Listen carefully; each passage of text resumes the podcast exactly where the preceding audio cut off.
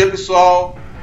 Dando início a mais um episódio do Bate-Papo Estoque. Sou Bruno Gamba, head de negócio, e hoje eu vou entrevistar Tiago Nogueira, um profissional formado em comunicação, gerente de marketing da Veritas. Tiago, é um prazer recebê-lo no nosso programa. Acho que você tem muito a agregar, muita experiência para contribuir compartilhar com os nossos ouvintes. Tá? Então, por favor, Tiago, no início, apresente-se e já traga para a gente aí um pouco dos desafios de começo, a história do Veritas ou a sua história nesse, nesse, nessa, nessa posição aí, trazendo novidades, empoderando as empresas por onde você passou. Compartilhe com a gente esse início de carreira, por favor. Ah, legal, Bruno. Obrigado pelo convite. É, como você disse, né, eu sou formado em comunicação social. Eu entrei nesse mundo de life science através de uma oportunidade em marketing, né? Ainda quando eu fazia faculdade. Eu tenho toda uma formação voltada à comunicação, marketing, vendas. E já desde 2003 eu venho trabalhando em algumas empresas, fazendo desenvolvimento de marketing, vendas, produtos, né? E em 2016 eu decidi ter o meu próprio projeto, eu tive algumas experiências positivas e negativas em, por onde eu passei, e então eu decidi abrir a Veritas, um projeto um, um pouquinho diferente do que eu já tinha experimentado no mercado, né? tentando trazer uma gestão um, um pouco diferente, né? Porque as empresas por onde eu passei sempre eram médicos, biomédicos, é, fazendo gestão.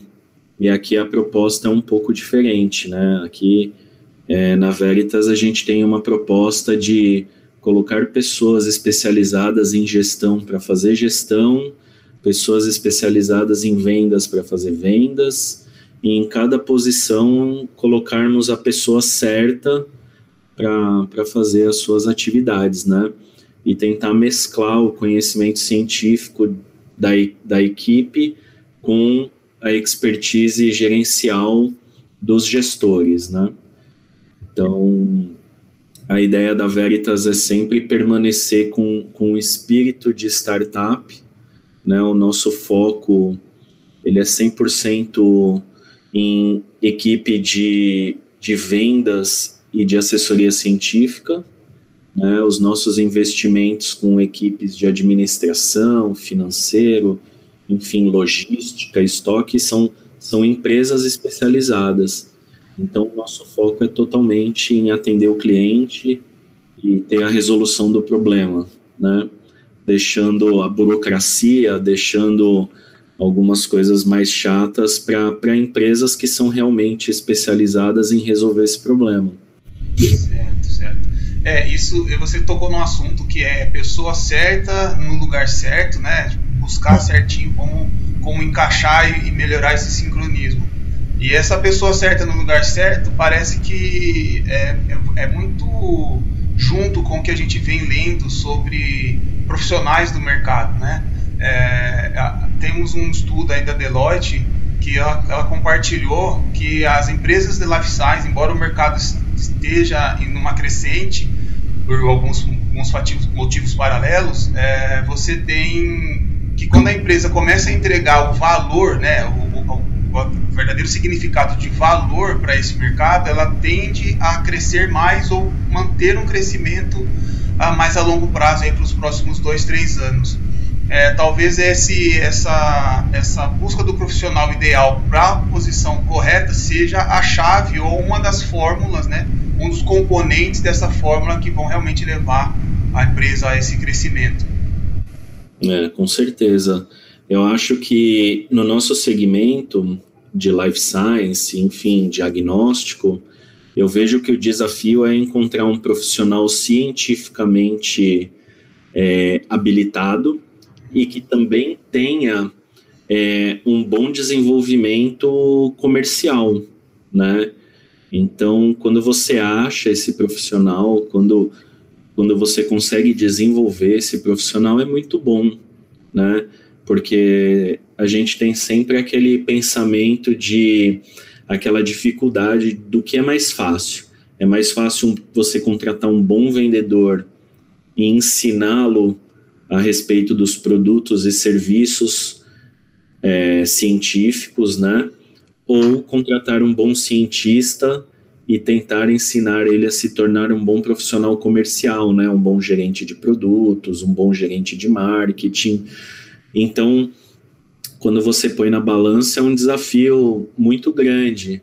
Obviamente que algumas pessoas, eu digo assim, que já nascem com, com essa com essa veia comercial, né? Às vezes são pessoas que têm pais comerciantes, é, pais que são empreendedores, então já cresceram num ambiente de, de desenvolvimento empresarial e que já, já tem em si, né, esse, esse jogo de cintura, mas com certeza muito difícil achar esse profissional, né? Então aqui na Veritas a gente tenta sempre trazer as pessoas com ou sem experiência. A gente tem um ambiente colaborativo muito legal que eu me esforço bastante para que isso aconteça, para que um possa ajudar o outro, independente se eles têm metas, não têm metas, né? Às vezes algumas empresas elas criam assim um, um excesso de competitividade entre os colaboradores, como se como se quem perdesse a corrida vai perder o emprego, coisas do gênero que acabam gerando algo produtivo sentido. Exatamente, o que ele, não, ao meu ver, né, o que eles pensam que vai ser produtivo, ah, vamos criar essa esse ambiente competitivo com prêmios, na verdade, não são todas as pessoas que se dão bem com isso, né? A gente já vive já vive num, num, numa situação bem complicada socialmente, né? Tudo é muito competitivo e, e, eu vejo que algumas pessoas perdem bastante a performance, né? Porque quando você cobra muito e a pessoa, às vezes a empresa nem ajuda aquela pessoa a alcançar os objetivos, então ela entra num redemoinho de de perda de performance, né? Porque ela vai ficando triste, ela vai trabalhando pior, a empresa vai cobrando mais, né? Então aqui, aqui na, na nossa equipe a gente tenta é, fazer um acompanhamento, um desenvolvimento. A gente tem etapas assim mensais, trimestrais, semestrais, anuais. E aí a gente tenta com que aqueles funcionários, aqueles colaboradores que e cumprem os seus objetivos, que entendem o propósito do trabalho, que é ajudar o pesquisador, que é trazer para o pesquisador soluções com custo-benefício melhores, né, para que eles possam aproveitar mais os seus recursos, e que, que isso automaticamente já, já traz um desenvolvimento, né? Então, aqui a gente, não que a gente não cobre, né, porque isso não existe, mas há todo um entendimento da situação. Por exemplo, ano passado foi difícil cobrar qualquer meta, né? Porque as universidades fecharam, é, os laboratórios estavam com muita restrição, muitos laboratórios só fizeram testagem de Covid, é, outros exames pararam, a gente perdeu contas, né? É, enfim, e não tem como cobrar, né? Porque se o vendedor não pode fazer o trabalho dele, é, como cobrar? Né? Então a gente modificou algumas atividades, a gente acabou redistribuindo algum traba alguns trabalhos para que a pessoa também, para que as pessoas da equipe não se sentissem é, abaixo da, da expectativa, né? Então para alguns vendedores a gente deu, uh, nós demos algumas atividades relacionadas ao marketing para fazer algum produto, para fazer o desenvolvimento de material para algum produto, para que eles pudessem estudar, ajudar a gente a desenvolver alguma coisa, para que para que o ritmo se mantesse, né? Uhum. E, e, foi muito legal, né? É, eles ajudaram bastante a gente a, a definir pro, novos produtos, como que vai ser o pós-Covid, como que a gente vai focar o trabalho, e vendas ficou ali um pouco de lado, mas a gente alcançou todos os objetivos, a gente bateu a meta, né? Então, assim, individualmente a gente não teve nenhum é, destaque, mas coletivamente a gente conseguiu cumprir o nosso objetivo, né? Então acho que isso é muito importante, né? A equipe, a empresa dar essa segurança, criar esse ambiente de um movimento coletivo, né? Não só, ah, você é o melhor vendedor, você é o melhor engenheiro, você é o melhor cara do marketing e o resto, né? E o resto. E o, resto. E, e o time fica como, né? A empresa não é só um funcionário, um vendedor, né?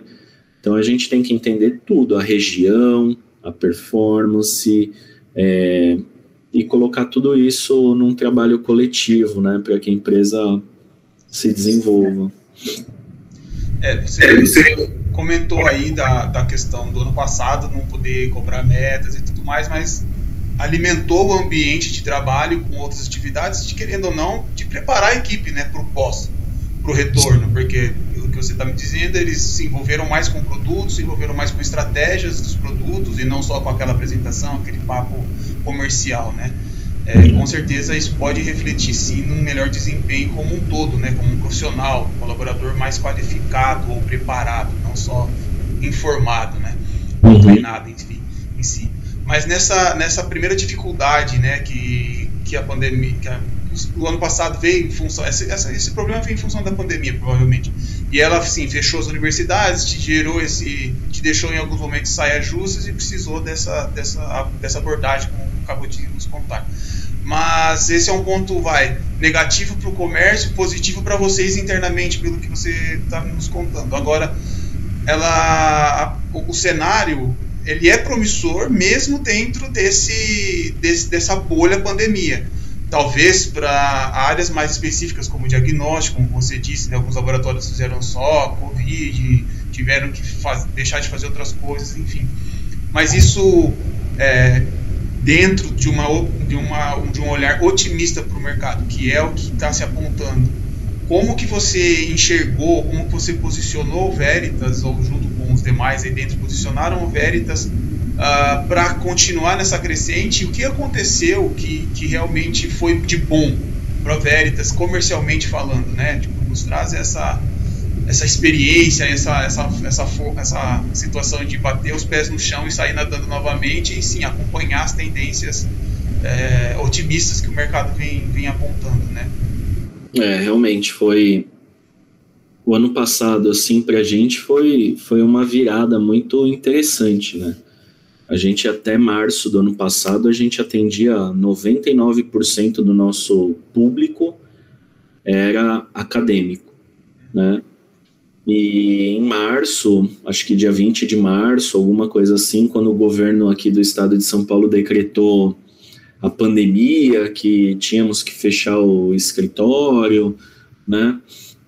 Eu, sinceramente, eu temi pelo pior, né? Porque as universidades fecharam e olhando para o nosso trabalho assim, não tinha nada sólido o suficiente para para a gente fazer durante a pandemia, né? E aí a gente ficou uns 15 dias, assim, eu fiquei bem preocupado e, e aí aqui dentro a gente começou a discutir que tipo de abordagem a gente precisava mudar.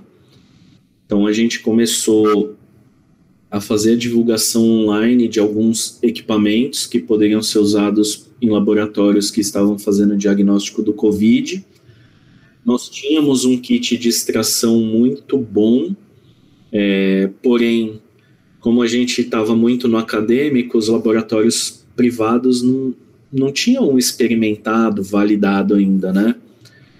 E aí, em abril, aconteceu uma coisa muito interessante, assim, as, as grandes multinacionais no Brasil começaram a ter problema de, de de importar e distribuir seus produtos, né? É, e aí a porta se abriu para a gente, a gente começou a receber muitos contatos. Houve um pesquisador que, por conta própria, validou um kit no Adolfo Lutz e fez uma carta e mandou para um pesquisador de Campinas.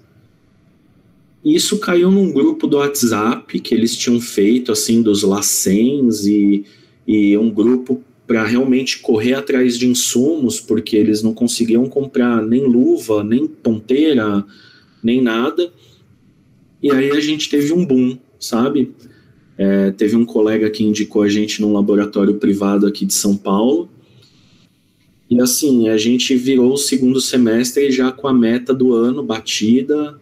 A gente já começou a conhecer pessoas do Brasil inteiro, laboratórios do Brasil inteiro e aí houve uma disseminação do nosso trabalho muito rápida, assim, né?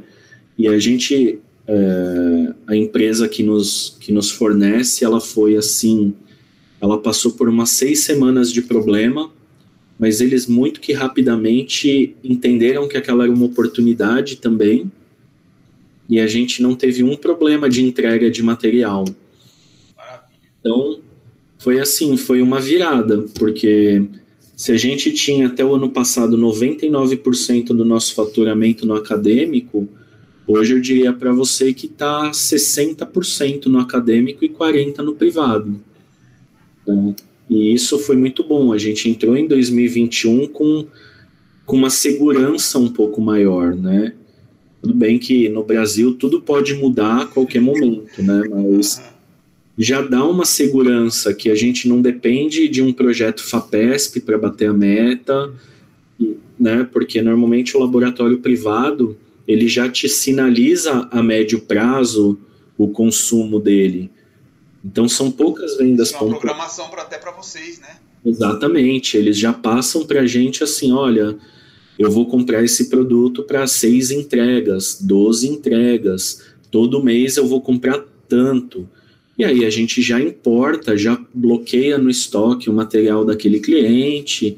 Então isso nos ajuda a ter uma projeção, a um controle, né, muito muito melhor do que depender de, do acadêmico, que são compras pontuais, que são projetos que têm começo, meio e fim, às vezes curtos. Às vezes a gente conhece um pesquisador que já está no último semestre do, da pesquisa e enfim, vai comprar uma ou duas vezes. Então, assim, a, e também houve, uma, houve um boom muito grande de laboratórios de biologia molecular que tentaram, que estão tentando ou tentaram, né, surfar a onda do Covid, né? Então, muitos laboratórios investiram em automação, em equipamentos, em equipe para fazer Covid já que ninguém vai fazer um microbioma, já que ninguém vai fazer um exame é, X, vamos fazer Covid para ter dinheiro. Então, agora esses laboratórios estão na mesma fase que eu estava um ano atrás. Só que eles estão assim: que testes que eu vou implantar para o pós-Covid, né? Então a gente já está trabalhando muito nisso. Então a gente aproveitou esse último ano, conheceu várias empresas no exterior é, tamo, estamos fechando algumas parcerias já para o pós-Covid, porque esses laboratórios que estão prontos, eles vão precisar montar um portfólio. Então a gente está tentando ajudar eles com sexagem fetal, é, com, com doenças infecciosas. Né? Então muitos vão tentar ainda se manter no mercado e aí eles estão na nossa carteira, né? Então a gente vai tentar ajudar ou se aproveitar dessas oportunidades fazendo parcerias para ir para ir junto com eles, mas já é bem nítido assim, há uns três, quatro meses o nosso número relacionado à Covid vem caindo bastante, né? E, e nós já estamos começando a ter um pós-Covid aqui, né? As universidades já retomaram, é, já tem bastante gente já trabalhando no pós-Covid, e isso traz um pouquinho de tranquilidade que a gente vai conseguir fechar o ano superando a pandemia, né? Mas o, o paradigma da empresa mudou com certeza, com certeza. Agora a gente já a gente já quer se estabilizar num 50-50 e atender muito mais o mercado privado, né? Agora a gente vai tem como plano para o ano que vem é, criar outro segmento dentro da empresa focado no agronegócio. É, a gente acha que, que tem bastante a explorar nesse mercado que vai ser novo para a gente, né? Obviamente que a gente atende pesquisa, pesquisadores, institutos relacionados ao agronegócio, mas tem bastante empresa né, que a gente pode atingir diretamente. Então a nossa equipe ela, é, a nossa equipe ela é multidisciplinar, né?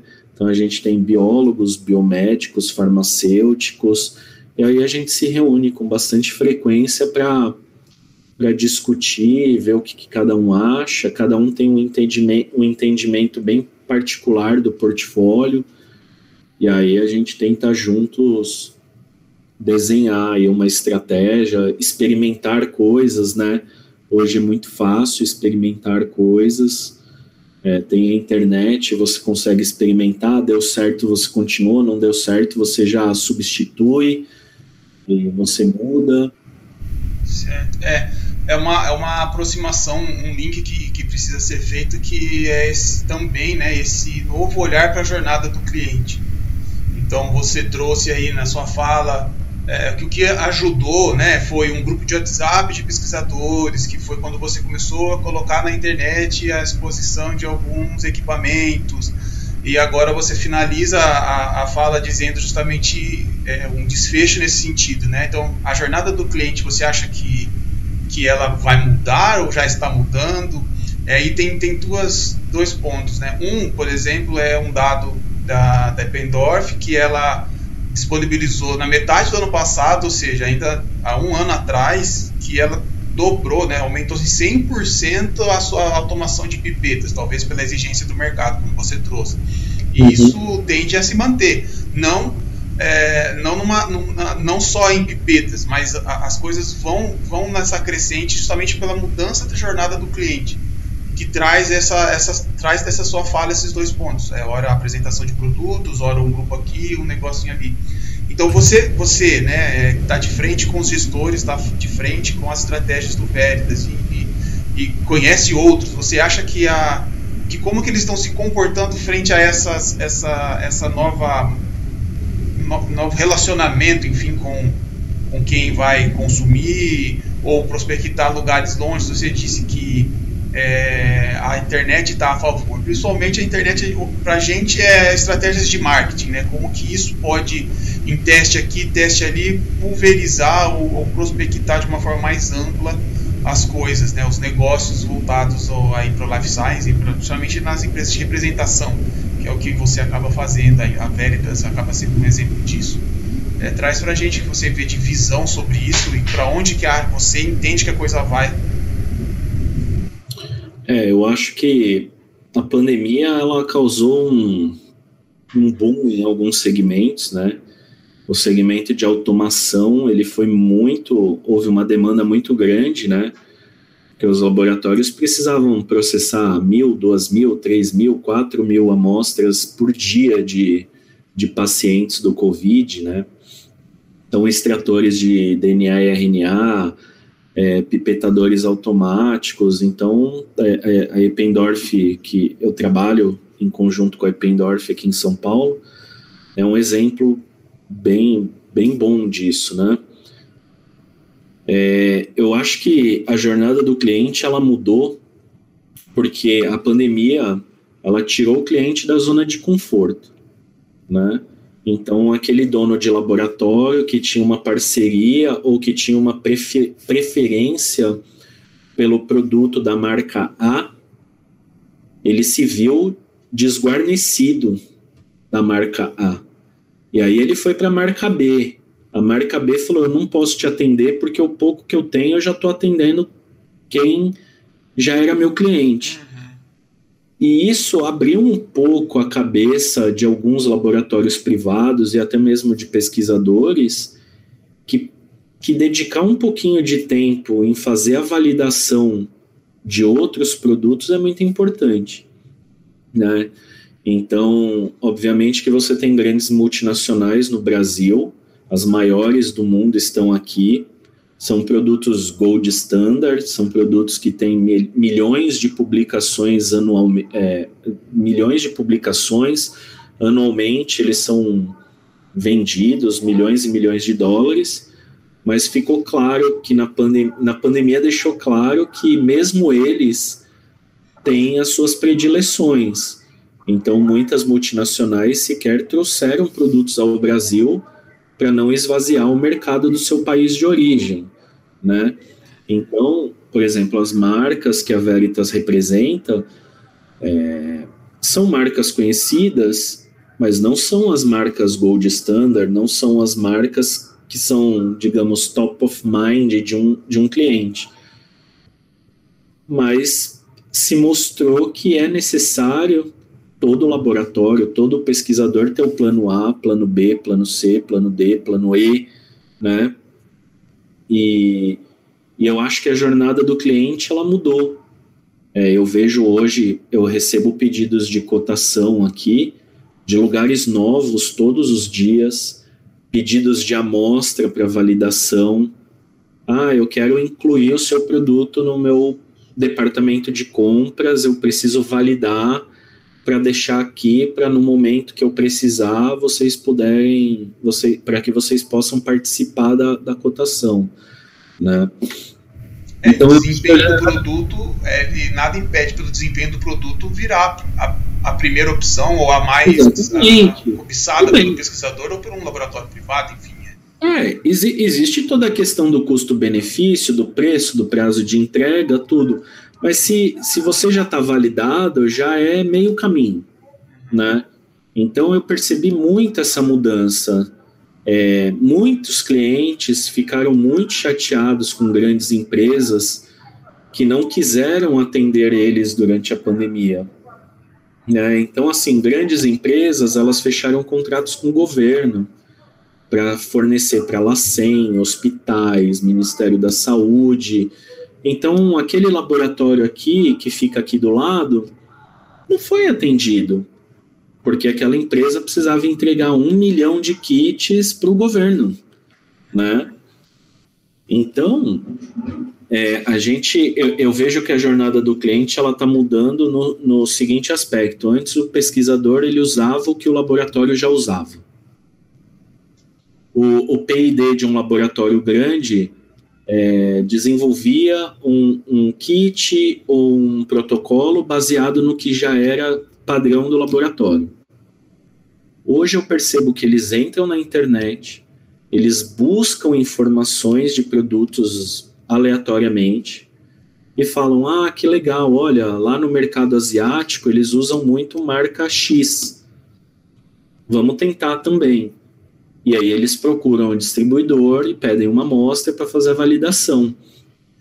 Então eu acho que o espectro das marcas no Brasil elas se abriram um pouco. Então, ah, vou, vou experimentar da Veritas, mesmo que a Veritas seja uma empresa pequena, esteja começando, mas eu li um paper que em tal país foi legal.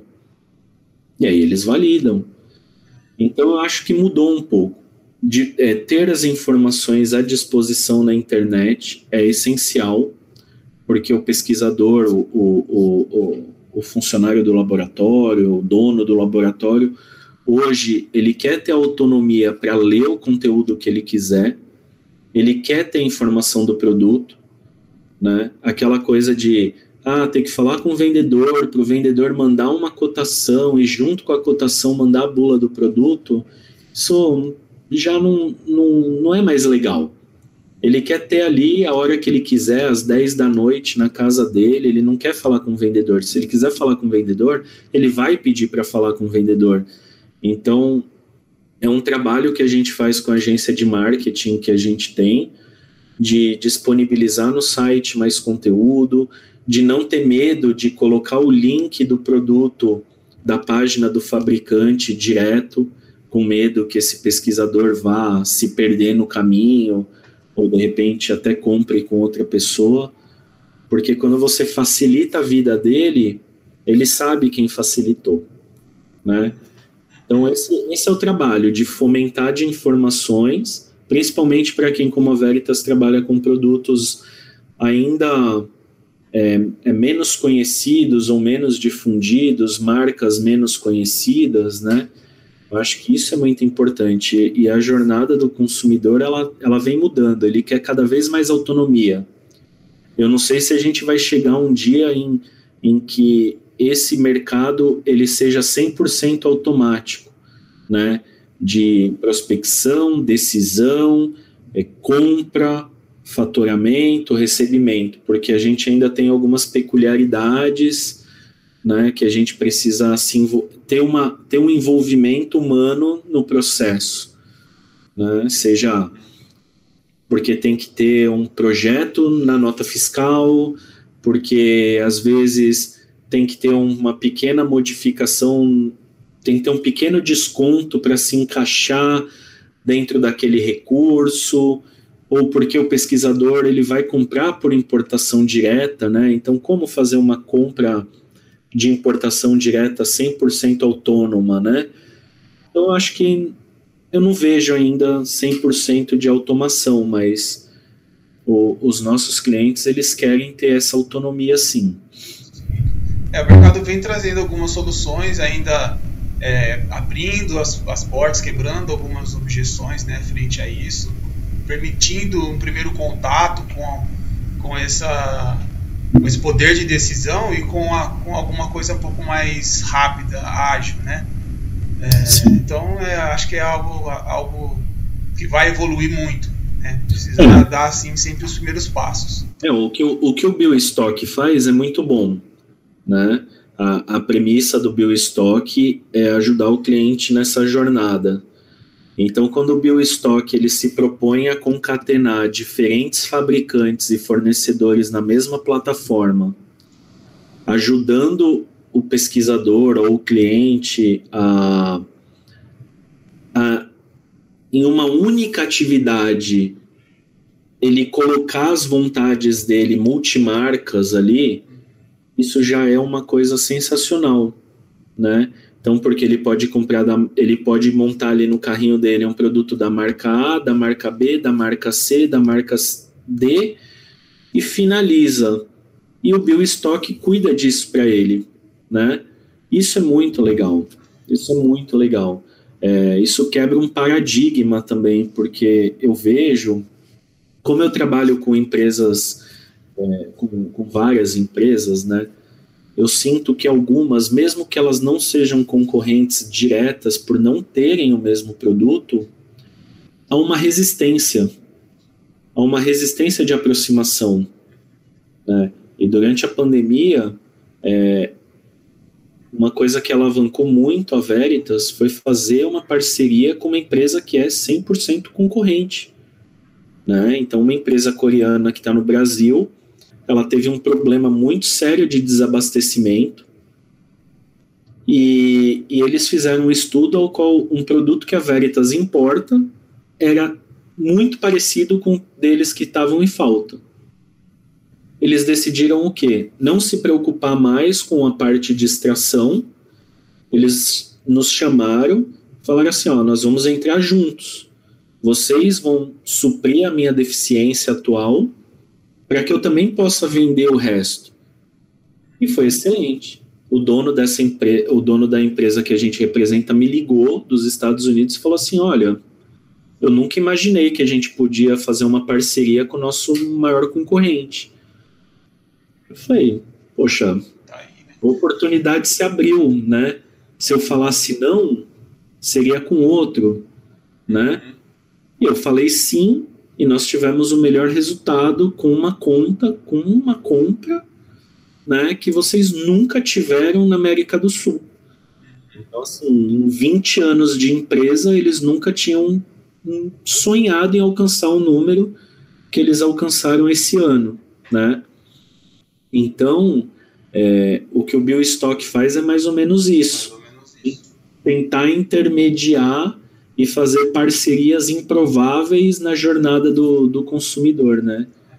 É, é, é resgatar para o lado científico ou do cientista essa facilidade que ele tem com outras coisas, porque na casa dele ele faz compras, ele, ele, ele monta carrinhos aleatórios, ele põe uma televisão e um sabão em pó e fecha a compra e, enfim, recebe tudo em casa. Então, se ele faz isso no dia a dia, se todo mundo faz isso no dia a dia, por que, que isso não pode ser incorporado para o mercado, né, para a atuação cientista ou para as próprias empresas, enfim, levantar né, essa, essa, esse comportamento novo.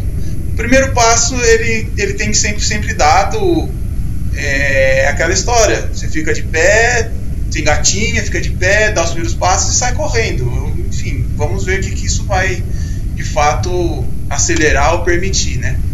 Mas a, a ideia é, é, basicamente, acho que você descreveu muito bem aí dentro dos nossos propósitos um pouco da prática disso. Já, Tiago, caminhando para o final, né? É, eu só queria levantar contigo um ponto do mercado dos representantes, das representações, que seria assim, hoje a gente vê muito os grandes da área da saúde, né, os, os grandes laboratórios, os grandes investidores, enfim, de alguma forma se unindo para poder para eles, óbvio, dentro do negócio deles, crescerem. Isso é inevitável. É, e isso é como que, que a representação se encaixa nisso? É, é meio que tira da zona de conforto, abre outras oportunidades, faz pensar fora da caixinha. Só para a gente meio que finalizar aí a conversa, meio que com um olhar mais macro da coisa. É, para uma empresa pequena como a Veritas, né, uma empresa que ainda está amadurecendo, quando dois clientes se juntam, eu não vejo com bons olhos, sabe? Porque quanto maiores eles ficam, né? Ou quando um laboratório muito grande compra um laboratório pequeno, existe uma tendência de unificação de, de protocolos, né? Então, uh, digamos assim, a empresa mãe agora ela tem uma parceria super nacional com uma grande empresa, uma grande importadora, e aquele pequeno laboratório ele entra no guarda-chuva dessa, dessa mãe agora sim, e ela passa a ter todo o seu protocolo atualizado. E recentemente isso aconteceu duas ou três vezes aqui na Veritas e a gente acabou perdendo a conta, né? Então a gente perde algumas vezes por conta dessa unificação de protocolo, onde a empresa maior já usa um produto de um concorrente nosso. E acontece também no cenário da representação, onde eu posso atender um pequeno cliente, uma pequena indústria, um pequeno laboratório, mas quando ele passa a ser de uma empresa maior, normalmente as, as empresas que nós representamos, elas têm um canal exclusivo para isso. Então, eu, além de perder a possibilidade de vender um produto para esse, esse cliente, há uma substituição natural da conta, né? Então, a multinacional, ela chega para a gente e fala assim, olha, agora esse cliente, ele não é mais pequeno, né? Ele faz parte desse, desse grande cliente onde nós já atendemos a conta exclusivamente. Então eu tenho acompanhado no Brasil, tem três grandes grupos aqui clínicos, né, que estão comprando hospitais, pequenos laboratórios no Brasil inteiro toda semana. E, e isso impacta um pouco sim no nosso projeto. É difícil, às vezes a gente nutre ali naquele cliente anos de parceria, né? Você a empresa investe nesse cliente com amostras, com validações, com a nossa equipe de assessoria científica passando horas lá ajudando eles a padronizar um, um exame, um teste, um produto, e aí quando eles são é, adquiridos ou há uma, uma fusão, a gente vira só mais um e normalmente não somos o, o, o mais privilegiado, né? Então, o mercado aqui no Brasil está muito aquecido, né? O mercado clínico está tá muito aquecido. Tem o grupo de Belo Horizonte que está crescendo bastante, que está fazendo grandes fusões. Aqui em São Paulo nós temos dois grandes grupos que estão constantemente comprando pequenos laboratórios, laboratórios de apoio, laboratórios de genômica, laboratórios é, que fazem testes mais específicos. E e eu não sei, assim, eu não, não gosto muito, mas é algo que vai de, é, de empresa para empresa, né, de cliente para cliente. Muitas vezes o nosso contato acaba deixando a corporação, isso também dificulta bastante, né, porque se perde o elo, se perde a comunicação. E, Volta e é, o trabalho todo de novo. É, tem que fazer o trabalho todo de novo. É, e, e assim, e tem aquele problema da. É, você tem muita oferta, né? E a demanda ela acaba ficando cada vez mais focada, né? Você tem 10 laboratórios que viram 8, que viram 6, que viram 5, e que no final das contas você sempre chega nos mesmos três lá na ponta, né? Então, eu não sei o quanto isso é bom também para a saúde do mercado, né? Você você visita um laboratório que você não tem nem ideia, você fala, ah, que legal, um laboratório lá no interior do Paraná. Aí, de repente, o, o responsável de compras fala, ah, não, porque a gente foi comprado pelo grupo tal, as nossas compras saem todas por São Paulo, então você tem que submeter lá na central. Eles vão decidir o que a gente vai usar. E aí é ruim, né? Acaba, que, é, acaba diminuindo bastante a nossa oportunidade. Tiago, obrigado. Eu acho que você trouxe aí pontos relevantes, uma experiência de mercado muito boa. Acho que quem vai estar nos ouvindo é, tem a, algo a refletir, algo a levar disso, né? E a gente tem no final né, desse bate-papo a intenção de deixar esse assunto, essa, essa reflexão na cabeça do ouvinte por um pouco mais de tempo. E aí eu sempre peço uh, para o entrevistado colocar um filme, um blog, uma leitura complementar, algo que realmente a pessoa vá é, receber essa, essa dica e vai ficar ali refletindo, pensando, tendo algum, alguns insights, enfim, tentando associar algo com o próprio negócio, né, inspirando alguém a, a entrar para o mercado, um cientista a entrar para o mercado uh, do negócio em si, ir para a parte comercial, trabalhar com vendas, enfim. Se você puder contribuir com, conosco aí nesse sentido, e mais uma vez, agradeço a participação, agradeço é, o que você, o seu tempo e e é isso. Obrigado mesmo. Ah, legal, Bruno. Eu que agradeço vocês terem me convidado. É, fiquei bem contente. É, eu, eu gosto muito de consumir né, é, conteúdos assim de filmes sobre empreendedorismo. É, eu tenho alguns livros em casa assim é, que, que tratam do assunto. Eu não tenho nada em mente assim para sugerir, né? Mas é, eu diria assim que filmes que eu gosto, é, Fome de Poder é bem legal, que mostra a história de como o McDonald's é, se profissionalizou, né? Como se desenvolveu. Tem também gosto muito do filme do Steve Jobs com o Michael Fassbender, né?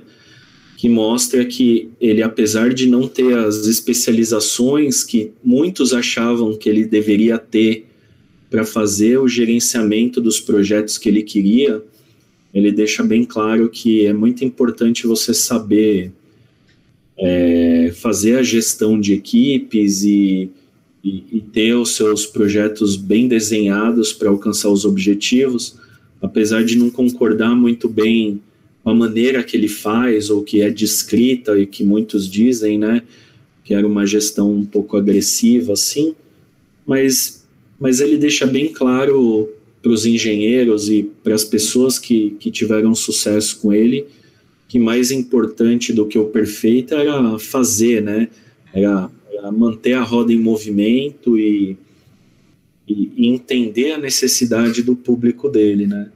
E hoje está bem fácil consumir conteúdos assim de empreendedorismo.